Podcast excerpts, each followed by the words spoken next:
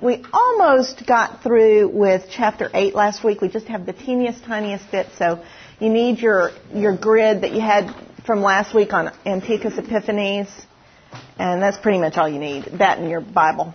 Open to Daniel chapter 8. We found out a lot of interesting stuff last week, um, and we have been taking chapter 8 and kind of parsing it up into pieces and just reading the pieces in the vision kind of chronologically and then going and picking up the interpretation that associated with those. So we're now down to verse 11 of the vision.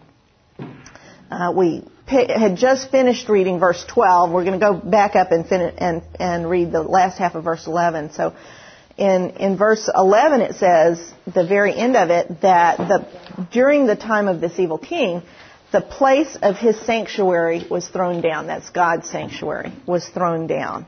According to Daniel's vision, he also, this evil king stops the regular sacrifice to God. That's what it says in verse 12. And on account of transgression, the host will be given over to the horn along with the regular sacrifice and it will fling truth to the ground and perform its will and prosper. And where we left off last week was looking at what that word transgression meant, and we found out that this particular one means revolt or rebellion, apostasy, means apostasy. If we go back to our grid, we're now on the top of the second page of the of the grid of Antiochus Epiphanes. We finished the first page. We just got a couple of little pieces to go. So row 10 says, in the vision it says, he throws down the sanctuary of God. That actually fits both Antiochus Epiphanes and the Antichrist. Because Antiochus Epiphanes, one of the things he's most famous for is the fact that he defiled the temple by building an altar to essentially Zeus over the top of it and slaughtering a pig. And um, that would I think, qualify as throwing down the sanctuary of God from a prophetic point of view. The Antichrist, when we read, we'll get to chapter 9, like imminently, but in verse 26 of chapter 9, it says that his people will destroy both Jerusalem and the sanctuary. So it definitely fits the Antichrist as well.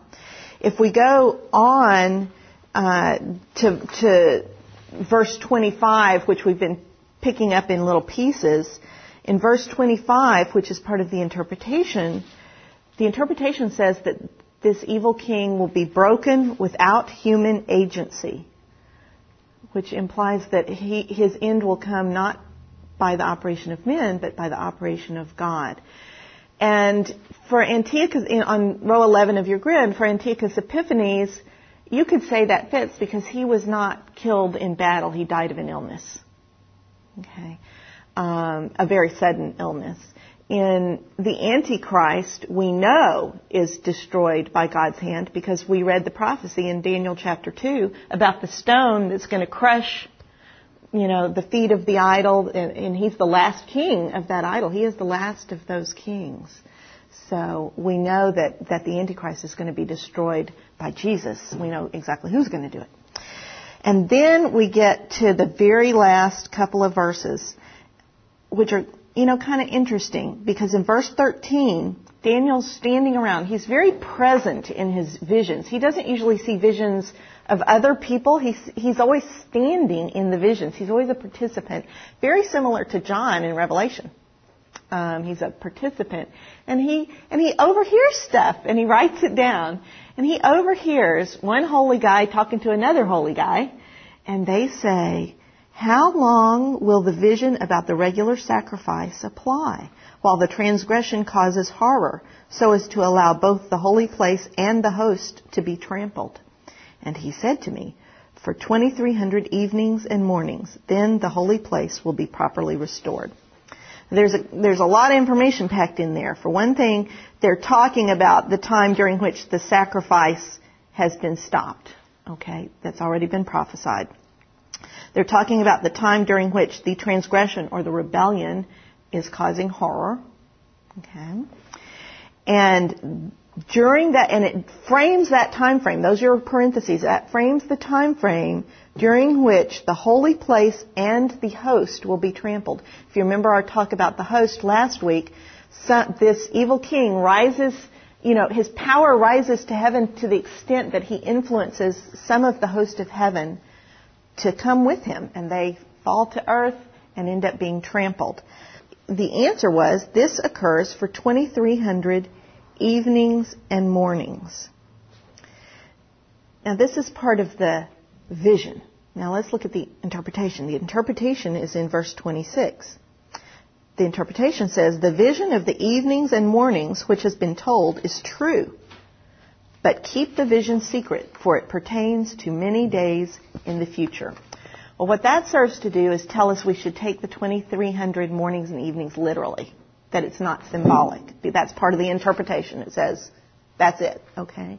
Scholars started looking back to try to understand was there a 2300 morning and evening period during Antiochus Epiphanes' reign that would fit this?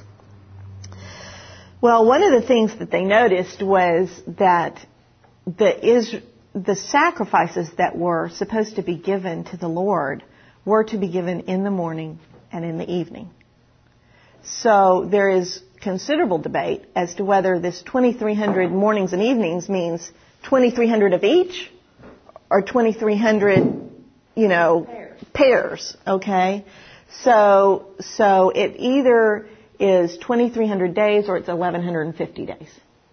See the point? Mm-hmm. Okay.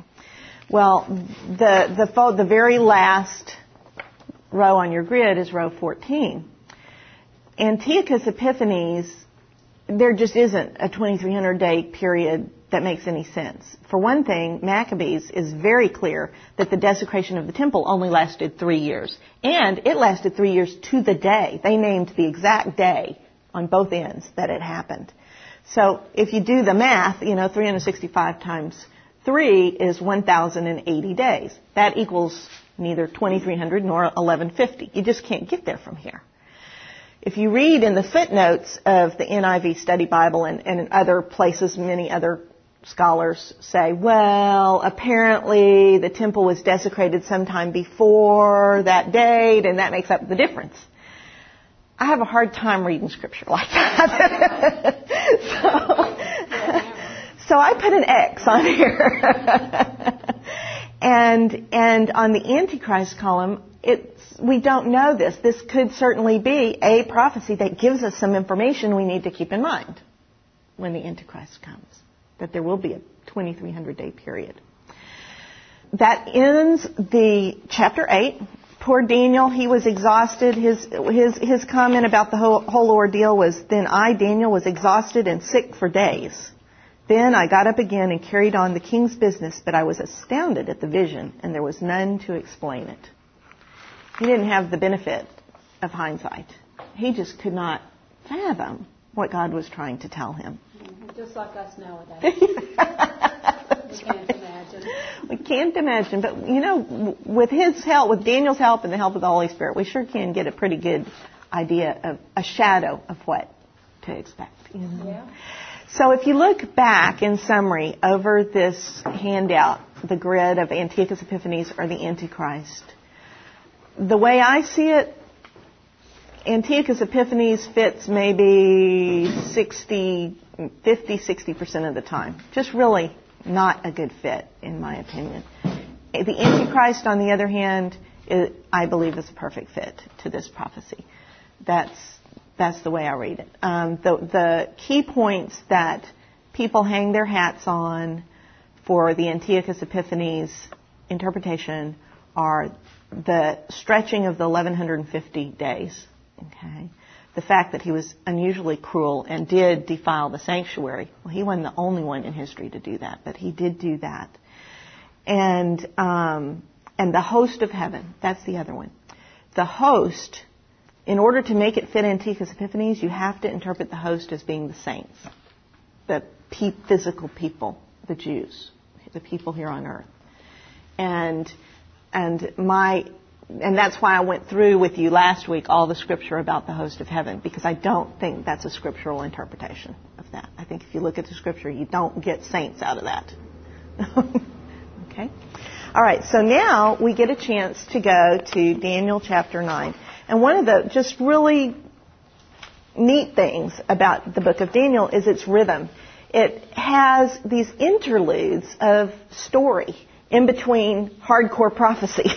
And, and so it gives us, it's a great book to start with because we don't have to just really do a lot of mind work every single time. You know, it's kind of like every other story we get either the story about Daniel and his friends not eating meat and, and what that, it means to be faithful. You get these kind of lessons and basic Christianity, you know, in, in basic basic worship, and then you get the you get the the story about Shadrach, Meshach, and Abednego, and then you get the story about Belshazzar's feast, and and you get these pieces that give you a sense for what the well-rounded Christian, in our case, should be. And we're coming to one of those in chapter 9. Now, the end of chapter 9, we get to some hardcore prophecy. But the first part of chapter 9 is another story in the first year of Darius, the son of Ahasuerus of Median ascent, this is that very first, the Darius, the first king, the one that might be Cyrus, might not, you know, the, the one that, that conquered Belshazzar. So this is the king we're talking about. Who was made king over the kingdom of the Chaldeans. In the first year of his reign, I, Daniel, observed in the books the number of years which was revealed as the word of the Lord to Jeremiah the prophet for the completion of the desolations of Jerusalem, namely 70 years. Now this was phenomenal. For one thing, Daniel was obviously a contemporary of Jeremiah's. We've talked about that before. And there's a terrific timeline on page 19 of your little study guide if, you, if you're going along in the study guide. And I refer to that all the time. And it shows the relative lifespans of, of or spans of Jeremiah's ministry versus Daniel's ministry. If I'll, I'll just hold it up for you, and you can see that Daniel is this big block here through, throughout the, the Babylonian dynasty and the first part of the Persian one, and Jeremiah is this one here, this little block here. Okay, so you can see that Jeremiah was a generation older than Daniel. Now, Daniel, we know from Scripture, was a prince of Judah. He was of royal blood. That's why he got taken in the first deportation. That's who they took. And, and Jeremiah's ministry was to the king, to the kings of Judah, to a series of kings of Judah. And, and Jeremiah's ministry was what I would call God's object lessons. God, what is, what is interesting about Jeremiah is, is not his message. His message was very consistent. It was repent, turn back to God, and you might be saved. okay? Because it was like getting to the end.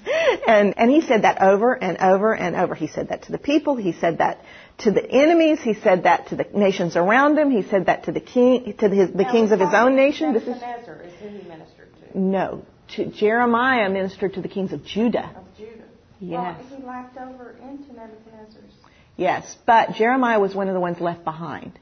Okay?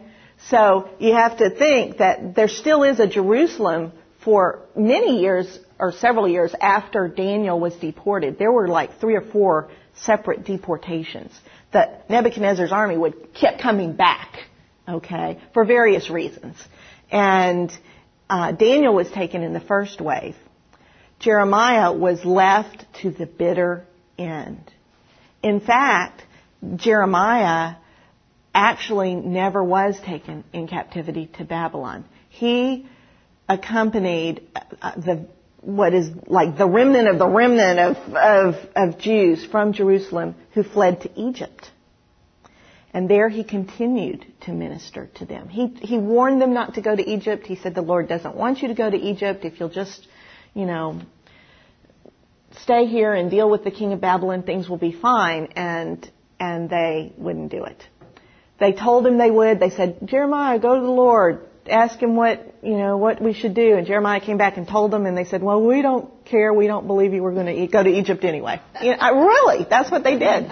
And, and, you know, someday maybe we can study Jeremiah. It would be a, a quick study, probably four lessons because you don't get into the message as much as how God talked to Jeremiah because he spoke to him very tangibly. Jeremiah is the one that we have the the you know he went to the potter and he sees the potter molding the clay. God tells him to do a lot of, God tells him to do stuff with his underwear, for gosh sakes.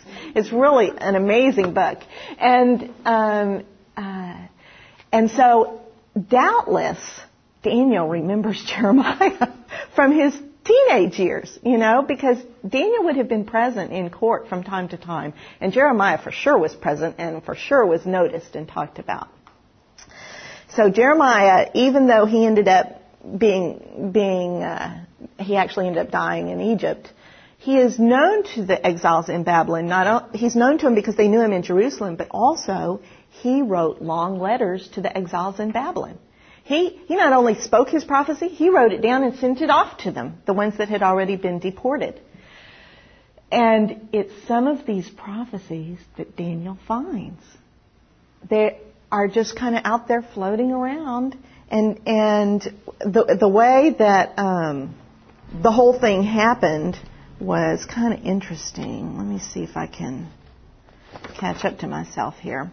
The prophecy that Daniel found was original. It's in it's in the book of Jeremiah in two places, and if you look on your uh, scripture references for chapter nine uh, from last week, it should have two big blocks on it. We're going to start with Jeremiah 25 verse three, and I'm going to skip through this. You can you know kind of I'm going to start at the top, but just kind of skim down it, because the message says, "This is the prophecy. The word of the Lord came to me."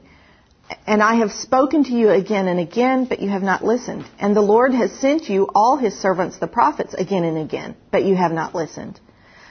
Saying, turn now everyone from his evil way. Do not go, I'm skipping down to verse 6, do not go after other gods. Do not provoke me to anger with the work of your hands, meaning building idols. If you skip down to verse 8, Therefore the Lord says, Because you have not obeyed my words, I will send Nebuchadnezzar, king of Babylon, and will bring him against this land and its inhabitants and all the nations around it, and I will utterly destroy them and make them a horror and hissing. Meaning, the, the meaning of the hissing is like you go by and you whistle like, whew, man, I can't believe that's what God did. That kind of a, you know, just object of disbelief, it was so thorough, is the punishment I'm going to bring, the Lord said. And this was Jeremiah's prophecy to these kings of Judah and to the nation of Judah before Nebuchadnezzar came, okay? He's trying to tell them, the Lord's saying, I'm going to wipe you out if you don't repent. And then look at the very last verse of that one, verse 11 and 12. This whole land will be a desolation and a horror, and these nations will serve the king of Babylon 70 years. Then it will be, when 70 years are completed, I will punish the king of Babylon and that nation, declares the Lord, for their iniquity and the land of the Chaldeans, and I will make it in an everlasting desolation. So that's the original prophecy where Jeremiah prophesied that this captivity by the Babylonians would last 70 years or the desol- it says the desolation will last 70 years. So Daniel knew this. Well, he didn't. Oh, he didn't. He he didn't know this. He found this. That's Later. what verse not. That's what we're reading. Is Daniel found Jeremiah's prophecy saying this bit about the 70 years, and he's just like totally blown away by this. This is important information to him. So there's a, there is a transcript of a letter that Jeremiah sent to the Babylon, to the exiles in Babylon, recorded in Jeremiah 29, verse 1 through 14, where he recorded this prophecy and sent it in letter form to Babylon. Now these are the words of the letter which Jeremiah the prophet sent from Nebuchadnezzar to the rest of the elders of the exile, the priests, and he names all the people that that got exiled. Verse 4. Thus says the Lord of hosts. Verse 5. Build houses and live in them. Plant gardens. Take wives. Multiply. Do not decrease. Seek the welfare of the city where I have sent you into exile and pray to the Lord on its behalf. For in its welfare you will have welfare. Down in verse 8, do not let your prophets deceive you. Do not listen to the dreams which they dream, for they prophesy falsely. I have not sent them. And that did happen they did have prophets arise in Babylon prophesying to the people that, you know, all is well and he said, don't listen to these guys. And, you know, the, they would prophesy the captivity's getting ready to end. God said, don't listen to them. This is the truth. And and Jeremiah wrote this down in a letter, sent it to the ones that had already been deported, and said in verse 10, For thus says the Lord, when 70 years have been completed for Babylon, I will visit you and fulfill my good word to you, to bring you back to this place. For I know the plans that I have for you, plans for welfare and not for calamity, to give you a future and a hope. Then you will call upon me and come and pray to me, and I will listen to you. You will seek me and find me when you search for me with all your heart. I will be found by you, declares the Lord, and I will restore your fortunes and will gather you from all the nations and from all the places where I have driven you, declares the Lord, and I will bring you back to the place from where I sent you into exile. Now dissect this just a little bit because the timing is important. I, verse 11, he says, I have plans that are good, not bad. I'm going to give you a future and a hope. And he says, then you will call upon me. Come and pray to me and listen to me. So the Lord actually says here in this prophecy that first he's going to bless them, then they will turn to him. That's pretty amazing stuff considering what the Lord went through with them. And, you know, you would kind of expect them to make them repent first and then bless them. But that's not exactly what this says. That's right. Now, Daniel picks this up and he realizes the 70 years is almost complete. He can count it a couple of different ways. But he knows that Jerusalem, it relates, it talks about the desolation, right, of, of Jerusalem, it being destroyed. Well, he knows, because it's already happened, that Jerusalem was destroyed in 586 BC. And that's actually on your little short timeline that I gave you last week called the Jeremiah timeline. We're going to look at that next. It's the one that's in color. So if you look, what I, this is the same timeline we've been looking at. I just chopped off the the Roman Empire, and what we're really wanting to look at are these three bold arrows. The middle arrow is when Jerusalem was destroyed. So you can see that in relation to Nebuchadnezzar. You know, you can see that it happened um, not all that long before the, the rise of the Persian Empire, but some years before in chapter 9, Daniel is in the very beginning of the Persian Empire, like year one. Okay? He's, the Persian Empire began in 539 BC. That was when Belshazzar's feast was. And the first full year of the reign of the Persians would have been counted from the next year, you know, the beginning of the next year, which would have been 538 BC. So Daniel is in 538 BC. All right. So he knows that it's been 50 years already since Jerusalem was destroyed. He's been living, poor guy, in Babylon for more than 50 years. Okay. And he knows that Jeremiah has prophesied 70 years. And I want to just take a quick detour to talk about time counting again. Okay, a real quick little time counting. No handouts, just a little quick telling you about it. And that is that, that in ancient times, they used generally a lunar calendar. The Jews certainly used a lunar calendar that had 30 days. It was a 30 day cycle. So, and they had 12 months in their year. So that would be a 360 day year, kind of like some of the banks use around here. Okay. and that is used throughout ancient history. The problem is there isn't a calendar in ancient history. Every single civilization had their own calendar. They had their own number of months, their own ways of starting, their own times of starting the year. Some, some started it in the fall, some started it in the spring. The Jews, you know, flip-flopped all over the place because they lived in all of these other nations from time to time. So you can't ever really get a good handle on their time frames. But one of the supports for a biblical 360 day year is in Genesis chapter 7, verse 10. I think I put that in your handout on the scripture references. Uh, 7, verse 10. Okay. This is in Noah, and this talks about the fact that when Noah was 600 years old, the flood started on the, in the second month on the 17th day of the month. Okay? chapter 8 verse 3 says the ark came to rest in the seventh month on the 17th day of the month. Okay? So the flood lasted from the second, the 17th of the second month to the 17th of the seventh month. Five exact months to the day. Okay? Back up to Genesis 8 verse 1. At the ver- or verse 3, at the very end of that little phrase, one sentence covers, you know, several verses. It says, The water receded steadily from the earth, and at the end of 150 days, the water decreased. How much is five months times 30 days? 150 days. Okay? So there, right in Genesis, we have a biblical source saying we're using 30 day months here. Okay? Now, the problem is that works for short, relatively short periods of time. But if you use a 360 day year, pretty much even we would notice we were off a little. okay? And so what would happen in ancient times, they didn't do, since they used 360 day years, they couldn't just do a leap year and add a day. They would do a leap month. They would just throw an extra month in there every once in a while. And, they, and it would be a repeat month. So they'd have two of the same month over again. Okay? So when you're looking at short periods of time, you should count 30 day months. When you're looking at long periods of time, it's relatively safe to count a 365 day year because somewhere in there they probably adjusted. Okay?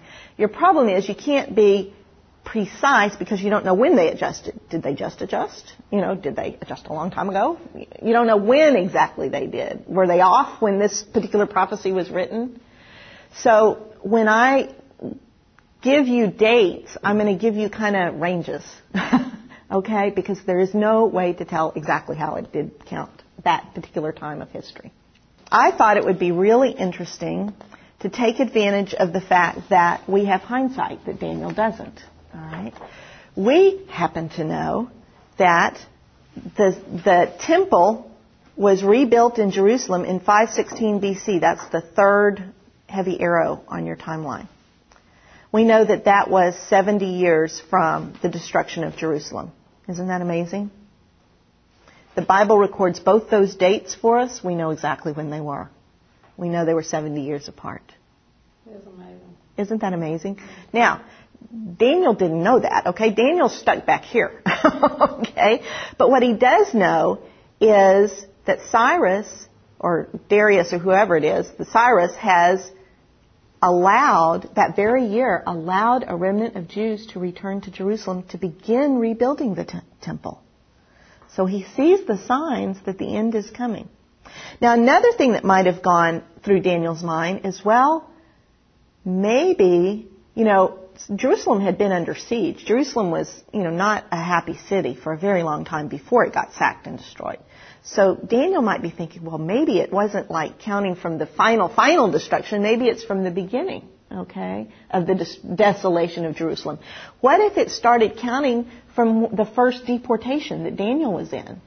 Well, Daniel's deportation was in uh, 597 BC. And if you count forward 70 years from there, he would have been two years from the end of captivity. And he's sitting there, he's looking at the, he's looking at the verses that talk about the fact that one of the things that will happen at the end of the 70 years is the king of Babylon will be punished in the land of the Chaldeans.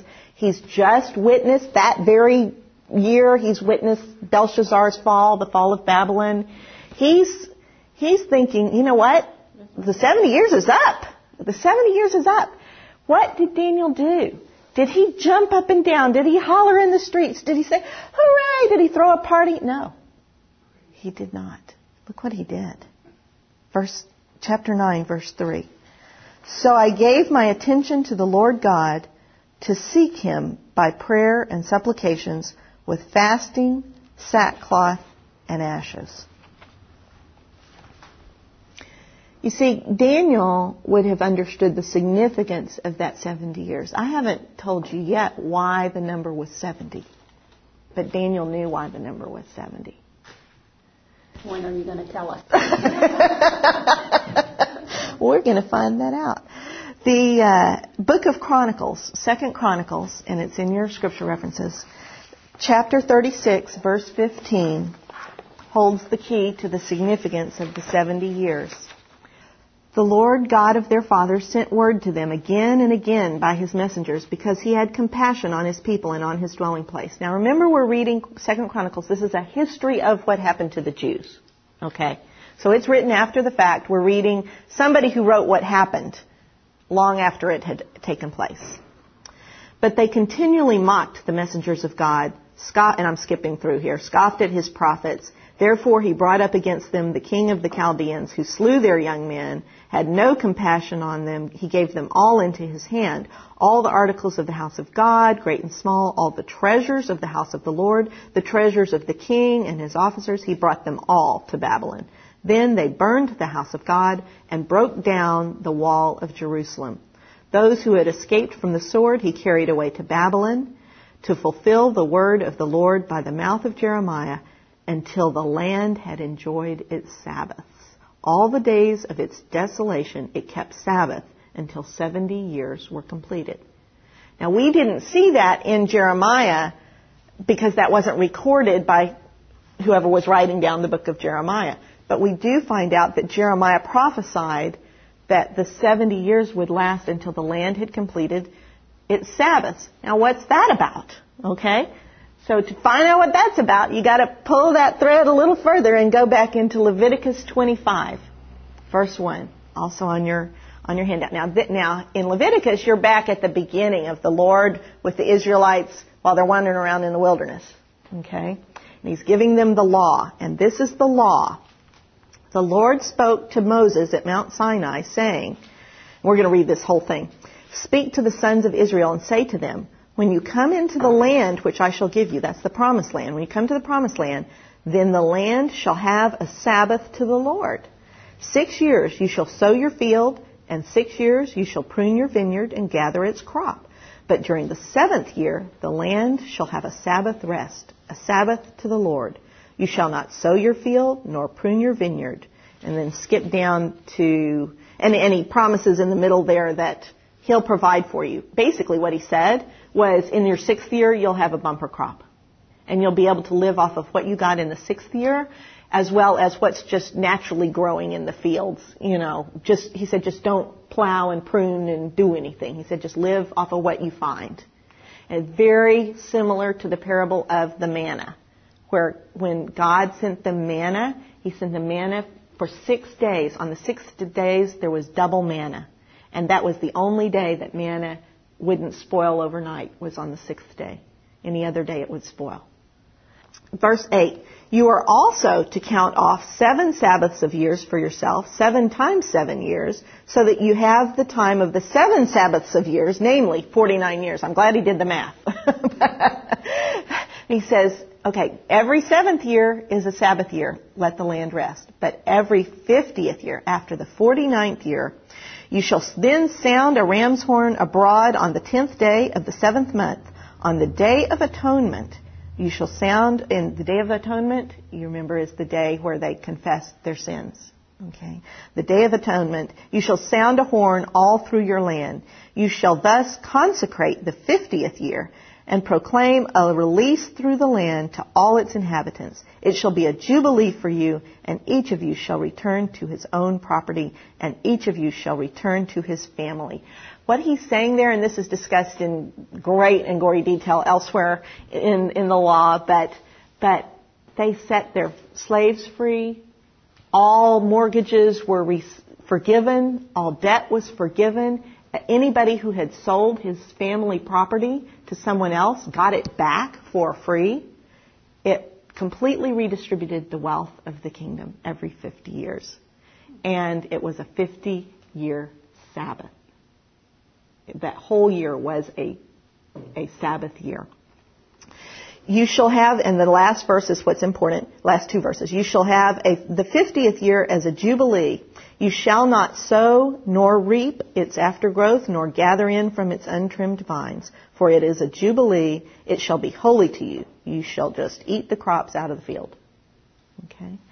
Now, you look back and you want to see, well, when did the Israel, obviously they stopped doing that, you know, because during the reign of King Josiah, who was the last good king of Jerusalem and who was the king during which Jeremiah started his ministry, during the, the, when King Josiah came to reign, he was eight years old. When he was 16 years old, he found the Lord. And he started cleansing the, the, uh, Judah of all its idols and everything. Well, it was so bad. The temple had not been used in 75 years. It was being used as a, a barn, a storeroom. He sent some guys in to, you know, clean it up. And while they were cleaning it up, one, one of the high priests, and remember high priests are hereditary, okay, it's a hereditary line. He wasn't doing anything, he was just a high priest because he was born that way, okay. He, one of the high priests named Hilkiah, went in and ran across a scroll of, or a clay tablet or whatever they wrote on of the law. He dusted it off. He brought it out. He said, Hey, King Josiah, you might be interested in this. They sat down and they read it together. King Josiah was appalled. He had no idea that what the commandments were. He was operating from the Spirit. Okay? He knew God in a personal way. And that's why he knew to get rid of the idols. But he did not have the education in the commandments and the laws. And when he saw that, it's the most visible picture we have in Scripture of being convicted of the law convicting of sin. Where there is no law, there is no sin. And he now knew the law, and he knew his nation was in mortal danger. And so he made them start using the temple, making sacrifices, doing all the things that they should do. It only lasted till he died, and then they all just blew it off. Okay, it never went further than skin deep. So we know that at least during that period, they were certainly not obeying this commandment. It's interesting to, to look to see if Jeremiah says, if the Lord says the, the land missed 70 Sabbath rests, how many years would that be to count back? There's two ways to count, as usual. You can either count it where it's every seventh year period, and you count the Jubilee and the, the seventh year, the 49th and the 50th year together, because it would be kind of like one period. Okay? In which case, um, you come up with 490 years. You know, 7 times 70 is 490, a 490 year period. I don't think you should count it that way because I believe the Lord would see the Sabbath of the 49th year and the Sabbath of the 50th year as separate acts of obedience. I really do. So I would count it where you count that Jubilee year also every 50 years. If you count it that way, you get 442 years. Okay. So I went left and said, okay, if I count backwards from the the temple being rebuilt in Jerusalem in 516 BC, and I count back 442 years, is, did anything significant happen around there? Well, look what happened in nine. That gets you to 443 years. Gets you to the dedication of the Temple of Solomon whether I'm counting right or wrong, it doesn't really matter. If it's 490 years, it just means they never did it from before that. Okay. But, but I think it's interesting that that range of years puts you right at the Temple of Solomon, which means that the first opportunity after the building of the Temple of Solomon, first, first time that Sabbath year rolled around, they blew it out. They didn't do it. Well, is that a big surprise? How many nations do you think would like forgive all their debts, give back all their prophecy, redistribute the wealth voluntarily. Not unless their hearts were pretty right with God. Not unless they trusted the Lord to provide for them. That's the crux of it, right? In order to let go of that wealth, you have to believe truly that the Lord is going to provide for you because of your act of obedience and faith. They didn't have it. So this explains why Daniel did not celebrate when he read Jeremiah's scroll. Because Daniel knew that even under the good kings, they had a lot of good kings during that 442 years, okay? Starting with Solomon, and then they had a number of good kings in there, ending with Josiah. He knew that even under the good kings, they didn't do this. What, you know, without a king or with a bad king, he feared that they were not going to turn back to the Lord. So as a prophet, he jumped into the gap. He tried to intercede for the people. He tried to pray and repent on behalf of the nation and hope that God would accept that. That's a pretty big undertaking. That is a big undertaking. That is a big undertaking. And um, we have a choice here. We can stop here. It's almost time to stop. Or we can go mm, another 15 minutes, which would put us a little bit over, um, and finish out the prayer. That's up to you guys. Does anyone have to be anywhere? You want to keep going? All right, let's finish out the prayer. uh, in that case, I need to give you another handout. It's a handout called Prayers of the People. And so you're going to need your Bible because we're going to refer to Daniel's prayer as we go. I want to read through Daniel's prayer together first, and then we'll look at the handout. We're in chapter 9, verse, we're going to start at verse 3 because that was his preparation for prayer. Thank you. So I turned to the Lord God and pleaded with him in prayer and petition, in fasting and in sackcloth and ashes. Now that starts to make some sense now that you know what the deal is with the 70 years. I prayed to the Lord my God and confessed, O Lord, the great and awesome God, who keeps his covenant of love with all who love him and obey his commands, we have sinned and done wrong. We have been wicked and have rebelled. We have turned away from your commands and laws. We have not listened to your servants, the prophets, who spoke in your name to our kings, our princes, and our fathers, and to all the people of the land. Lord, you are righteous, but this day we are covered with shame. The men of Judah, the people of Jerusalem, and all Israel, both near and far, in all the countries where you have scattered us because of our unfaithfulness to you. O Lord, we and our kings, our princes, and our fathers, are covered with shame because we have sinned against you. The Lord our God is merciful and forgiving, even though we have rebelled against him. We have not obeyed the Lord our God or kept the laws he gave us through his servants the prophets.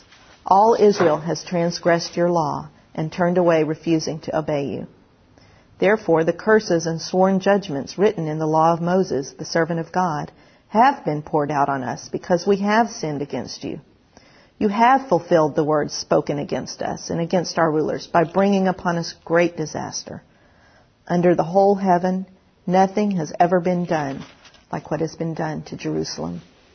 Just as it is written in the law of Moses, all this disaster has come upon us, yet we have not sought the favor of the Lord our God by turning from our sins and giving attention to your truth. The Lord did not hesitate to bring the disaster upon us, for the Lord our God is righteous in everything he does.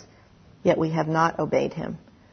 Now, O Lord our God, who brought your people out of Egypt with a mighty hand and who made for yourself a name that endures to this day, we have sinned, we have done wrong. O Lord, in keeping with all your righteous acts, turn away your anger and your wrath from Jerusalem, your city, your holy hill. Our sins and the iniquities of our fathers have made Jerusalem and your people an object of scorn to all those around us. Now, our God, hear the prayers and petitions of your servant. For your sake, O Lord, look with favor on your desolate sanctuary. Give ear, O God, and hear. Open your eyes and see the desolation of the city that bears your name. We do not make requests of you because we are righteous, but because of your great mercy. O Lord, listen. O Lord, forgive. O Lord, hear and act. For your sake, O my God, do not delay, because your city and your people bear your name. All right, now let's talk about what's missing. That's a beautiful prayer. If we ever do a series on prayer, we will look back at the great prayers of the Bible, and that's one of them. But I'm not going to talk about the elements of how to pray, okay? I want to talk about his prayer from, a, from the perspective of the prophecy. This is a beautiful and contrite prayer, but it wasn't from whom the Lord wanted to hear it. The people are who the Lord wanted to hear this prayer from. Okay? And that prayer from the people did not occur for many, many years. Daniel's prayer was in 538 BC. The people's prayer occurred at two different times and are on your handout, prayers of the people. The first prayer of the people was in 458 BC. That's a long time different, isn't it? Between 539 and 458. That's a long time. And Nehemiah's prayer of the people, with the people in 440 BC. Notice that these dates are well after when the temple was rebuilt. God did indeed fulfill his promise through Jeremiah that he would bless them first and then they would turn to him. And what happened was the remnant went back to Jerusalem in the same year that Daniel was praying his prayer and they began rebuilding. Well, they started with the altar so that they could begin making sacrifices again. They then followed that with a rebuilding of the temple. And it said that, that when they laid the foundation of that temple, that everybody was crying. Half the people were crying tears of joy and half the pe- people were crying tears of sorrow because it was so small and pitiful compared to what they had had before. And then the last thing they did was rebuild the wall around Jerusalem that had been destroyed during the sacking and burning of Jerusalem. At each of those times, God sent godly men to them to guide them during their construction process. They were not only foremen, but they guided them spiritually. And I want to look at the elements of the prayer that was made. In Ezra's prayer in 458 BC, when Ezra got there, Ezra was sent, both, both Ezra and Nehemiah were sent from Babylon over to Jerusalem to kind of see how things are going. And they took people with them and, you know, were trying to advance the work. Well, when Ezra got there, he discovered that they were had been intermarrying with idolaters. And he was appalled because he knew this was, they, they might as well not rebuild if they're going to do that because it would just get destroyed again. God, you know, this is about God, not about the Jews having a church, you know. So, so what he did was he tore my garment and my robe, pulled some of the hair from my head and my beard, and sat down appalled. And later it says he had not been, they went to go get him later and it said he had not been eating bread or drinking water, for he was mourning over the unfaithfulness of the exiles.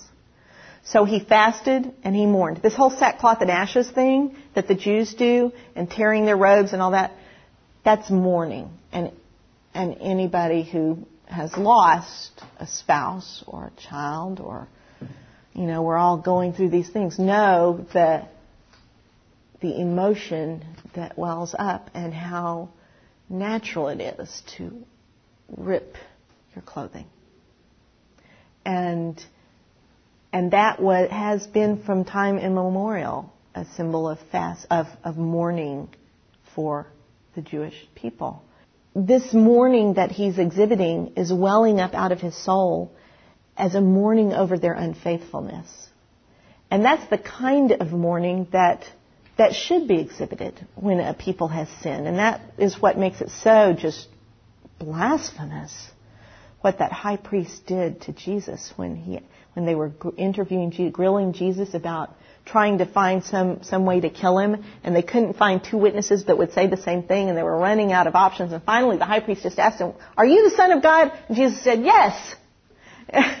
and the high priest tore his robes. Like, how hypocritical is that? Just, how hypocritical is that, you know? But Ezra is, is tearing his robes in real grief and anguish.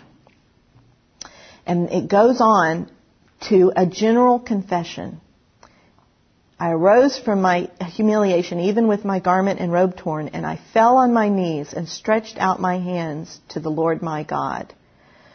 O God, I am embar- ashamed and embarrassed to lift up my face to you, for our, our iniquities have risen above our heads, and our guilt has grown even to the heavens. Since the day of our fathers to this day, we have been in great guilt. So, the next element of his prayer is just a general confession. You know, we're all bad. You know, we have, it's not just one thing. We are generally bad. And I am so ashamed, I, I'm ashamed to pray. The next element of his prayer talks about God's grace to the people despite their sin. But now, for a brief moment, grace has been shown from the Lord our God to leave us an escaped remnant and to give us a peg in his holy place. Our God has not forsaken us.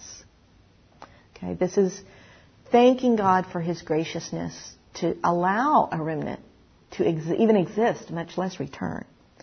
And then he moves to a specific confession of specific sin. Now, our God, what shall we say after this? For we have forsaken your commandments. And then he lists the commandment, and the important part is down in verse 12. Do not give your daughters to their sons, meaning the people, the idolaters in the land, and nor your sons to their, nor take their daughters to your sons which was the specific sin that he had torn his robes about.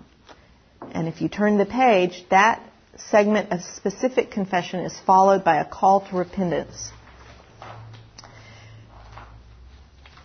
Where he prays to the Lord, Would you not be angry with us to the point of destruction if we kept on doing what we're doing until there is no remnant nor anyone who escape?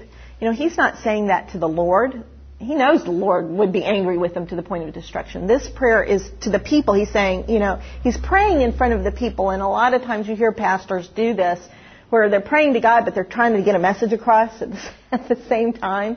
And that's what Ezra is doing here. He's saying, if we knowingly continue in this sin, Lord, would you not be angry with us to the point of absolute destruction until there is no remnant, nor any who escape? We are before you in our guilt, for no one can stand before you because of this. And then what followed was a corporate repentance. Repentance of the entire body of people. Now, while Ezra was praying and making confession and weeping and prostrating himself before the house of God, a very large assembly, men, women, and children, generally women and children were not there. This was every soul, gathered to him from Israel, for the people wept bitterly over their sin. They wept over their sin. That's not enough. It's not enough to just repent. You have to take remedial action. That's the hard part, right? you have to take remedial action. And it was followed by this. One of the guys spoke up, We have been unfaithful to our God and have married foreign women. Now let us make a covenant with our God to put away all the wives and their children. And if you skip down, then all the assembly replied with, and then they talked about this at length before they replied, but they replied with a loud voice, that's right. As you have said, so it is our duty to do. That's very hard for us to understand and read generally to talk about they married these women, they had children by these women, they're what? They're just to like throw them out in the ditch? Well, yes because there is something greater at stake here than the marriage. Their whole entire foundation, their relationship with God is at stake here. And these women, whether individually or collectively, but certainly collectively, were leading them into idolatry and teaching their children to be idolaters. And it was important to God that they remain pure.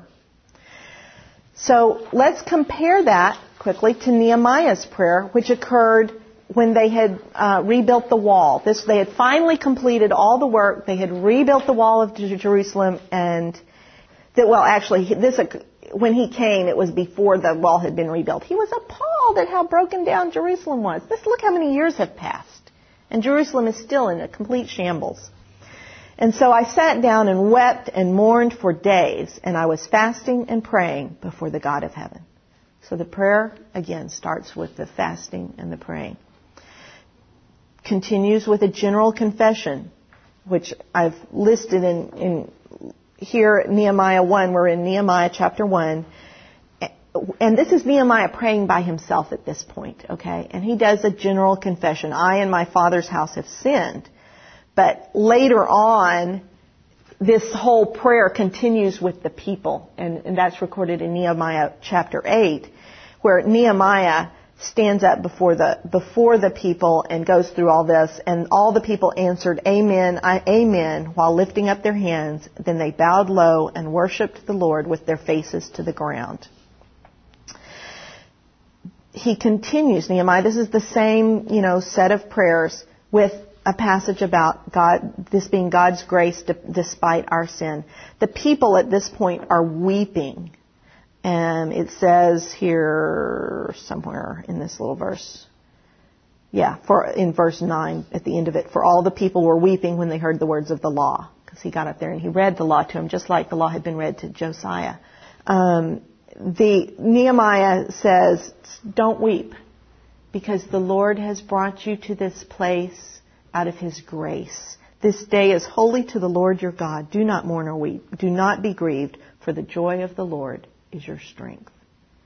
And he said, Go eat and celebrate, give food to whoever does not have it. Because even in our sin, the Lord is here and is blessing us. Then they gathered, after that, they had a series of feast days. They kind of compacted the whole Jewish calendar into just a couple of months. They had, it's the only place you see that, like the Feast of Atonement happening on the time when it shouldn't have, you know, because they just compressed all these feast days together. And on the 24th day of the month, the sons of Israel, we're in Nehemiah 9 now, the sons of Israel assembled with fasting and sackcloth and with dirt upon them. So here they're catching up to Nehemiah. They're, they're fasting and mourning. The descendants of Israel separated themselves from all foreigners and stood and confessed their sins and the iniquities of their fathers. This was their specific confession of their sins. Then there's a call to repentance. And I didn't put it all in here, but if you read in chapter 9, it's a complete, just little history of every good thing the Lord has done for them from the time they were called as a nation all the way through their captivity. And ending with, however, you are just in all that has come upon us, for you have dealt faithfully, but we have acted wickedly. And then it goes to the people repent. And, and here I just pulled out that verse from up above where the, all the people were weeping. Okay, so this is not necessarily a chronological prayer, but the, I'm looking at the elements of the prayer where they repented. And it's not enough, right? They have to go to the remedial action, and they did. They said, now, because of all this, we are making an agreement in writing and in, in chapter 10, verse 29, it says, We are taking on their, this is all, now the rest of the people, and it lists all the people, are taking on themselves a curse and an oath to walk in God's law, which was given through Moses, God's servant, and to keep and to observe all the commandments of the Lord our God. We will not, and it starts listing them, and look what one of the ones that is listed. We will not buy on the Sabbath or holy day. We, and we will forego the crops the seventh year and the exaction of every debt. So they get it about the Sabbath and the Jubilee and all that stuff. And, and this goes on to list all the key points of the law. But if you compare these prayers to the prayer of Daniel, there's some significant elements missing. One of which is the fact it's just Daniel and not the nation. Another is Daniel had a general confession, but it lacked the specific confession of the specific sins of the people, and it lacked the call to action. In case anybody hasn't heard, God is serious. That's right. That's oh, right.